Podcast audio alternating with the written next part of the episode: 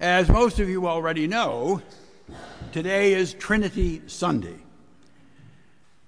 the name given to the first Sunday after Pentecost.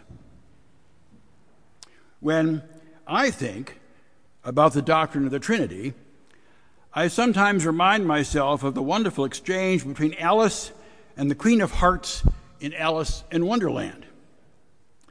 I can't believe that, said Alice. Can't you? the Queen said in a pitying tone. Try again. Draw a long breath and shut your eyes. Alice laughed. There's no use trying, she said. One can't believe impossible things. I dare say you haven't had much practice, said the Queen. When I was younger, I almost did it for half an hour a day. Why, sometimes I believed in as many as six impossible things before breakfast. Many of you remember that until a few years ago, the season of the church year on which we now embark was called the Trinity season. We had Sundays called the first Sunday after Trinity, the second Sunday after Trinity, and so forth. Now we call them Sundays in Pentecost, with the exception of the first Sunday after Pentecost, which is called Trinity Sunday. It is interesting to note in passing that Trinity Sunday was not generally observed at all until the Middle Ages. Trinity Sunday was introduced as such by Pope John 22nd in 1334. It became quite popular in England perhaps because that day was associated with Thomas Becket, who was consecrated bishop on that day, that is, on what would have been the first Sunday after Pentecost in 1162. Interestingly, the counting of Sundays after Pentecost is not in the Sarum rite, that is, the rite unique to the English church, but only in the Roman rite. The change there was the result of the Council of Whitby in 663 AD. It was then that the Christian church in England decided to set the date of Easter in not, in, not in accordance with St. John's Gospel, but in accordance with the Church of Rome and the Bishop of Rome, who we now call the Pope. Well, the doctrine of the Trinity is really about community about community and the mystery of community. For many of us, the notion of spirituality or the discovery of a religious feeling, let's say, came about in the context of community. The first time we felt ourselves to be part of something larger and more powerful than ourselves might have been in the context of a group or community. Many people unable to believe in a God, might find themselves having what might be termed a religious feeling in a similar way about their family or the larger family of man, for example. The notion of community is seen clearly in the first passages of Scripture that we read this morning, and which indicate that God seems to be plural. Plural. In the book of Isaiah, which we just read, it is said, Who will go for us? Who will go for us? And in the book of Genesis, we read the plural when God said, Let us make mankind in our image, in our likeness, let us make mankind. This is not the royal we. This is not the royal we that one might associate, say, with Queen Victoria, as in, we are not amused. Or in some other similar thing that the Queen of Hearts in Alice in Wonderland might say. Hebrew, the language of the Old Testament, is a very concrete language. And when it reads we or us, it literally means more than one. So we are left with the notion that God is a kind of community.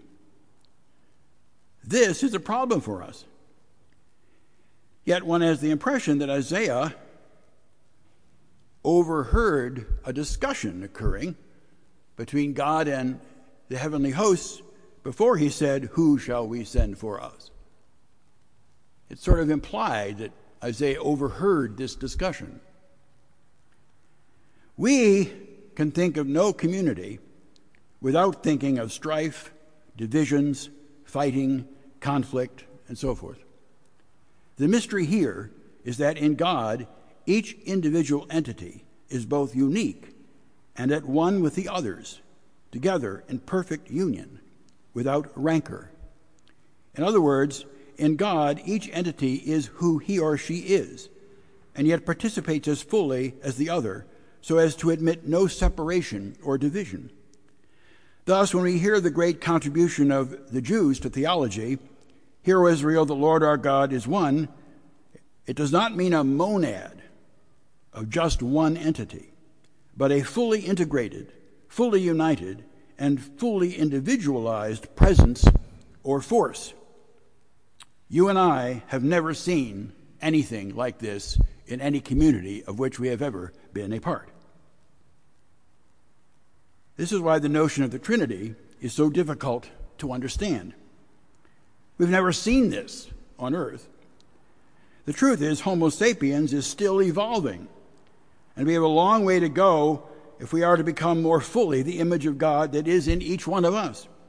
It remains to be seen, I say it remains to be seen, if we will allow this evolution to take place or instead blow ourselves up. In 2 Corinthians chapter 13, verse 13, we read, the grace of our Lord Jesus Christ, the love of God, and the communion of the Holy Spirit be with all of us. A Trinitarian formulation. It is perhaps best known as the blessing in church. We've heard it often. May the grace of our Lord Jesus Christ, the love of God, and the fellowship of the Holy Spirit be with you all. Amen. This was written between 80 and 90 AD and shows that already some kind of Trinitarian formulation was already taking place among worshiping Christians. The last part of the Gospel of Matthew, as most scholars will agree, was added on much later than the date of the Gospel, and is even earlier than the Epistle of Paul. I'm sorry, and is even later than the Epistle of Paul, but still relatively early evidence of the Trinitarian formulation because in the last Gospel of Matthew, the last chapter, one verse before the end of the Gospel, it is said, Christ is saying to the disciples, Go therefore and make disciples of all nations, baptizing them in the name of the Father and of the Son and of the Holy Spirit. Prior to that, Christian baptism was simply in the name of Jesus Christ. Another Trinitarian formulation coming very, very early on in the history of the church. Thus, the notion of Trinity evolved over time within the Christian community as the members struggled with their experience of God and attempted to make sense of their discovery as they worshiped together over time as they remembered the events told them by their older brothers and sisters in the faith, thought about their experiences with the Lord in prayer, in meditation, and in the, event, the events of their lives, they constructed the doctrine of the Trinity to explain all that they had discovered themselves. Perhaps our generation will add to it, but always it will be in the context of the community of believers, our community, this community. One might also add that being a member of a community is an extremely important thing in your spiritual life. Because being a member of a spiritual community is a very important correction for speaking only to God and to no one else. We have numerous examples in history of people who did that, who spoke only to God and no one else and many of them proved to be just plain crazy. So it's very important that if you do have a spiritual life apart from church, good. But it must be done in the context of a community. Because without, that correction, things get crazy pretty quickly. Why? Because the Spirit is powerful. It is powerful. And sometimes we need the protection of the community in order to tolerate the experience. Well, what is my message this morning? Well, it is about our life together as brothers and sisters in Christ. It is an affirmation of our life together in this place as we, like our forebears, struggle with the experiences of our lives in the context of our faith. Perhaps we will be blessed enough to add to an understanding of the mystery that is God. Perhaps out of our struggle to be a community, we will come to a more full awareness of the mystery contained in those wonderful words Hear, O Israel, the Lord our God, the Lord is one, and you shall love the Lord your God with all your heart, and with all your soul, and with all your mind, with all your strength, and your neighbor as yourself. We so often forget that the doctrine of the Trinity, to say nothing of the other teachings of the church, can also seem so foreign and strange and unhelpful, unhelpful, we tend to forget all of these things were forged from the experience of those who in their generation loved the Lord, loved the Lord, and who now rest from their labors. The very Bible itself came from the community of the faithful as they debated, argued, politicked, and yes, made deals to produce something that could guide future generations. I know it's not a perfect system, but it is all that we have at present. But there is one other more wonderful and excellent way. Early in this sermon, when I noted that the kind of community that God is is unknown on earth, I was not telling the complete story. There is one example available of the experience of being at one with another and yet separate from them, in which the separateness is neither division nor distance, and where the being at one with is neither overpowering nor disabling. This is the all too infrequent experience of loving another and of receiving that love in intimacy. So, as we go forward together as persons in community in this place, let us be mindful of the great heritage we have as a community and of great experiences that have come to make this happen so that we can be here today. And the experiences of that mystery, the Holy Trinity.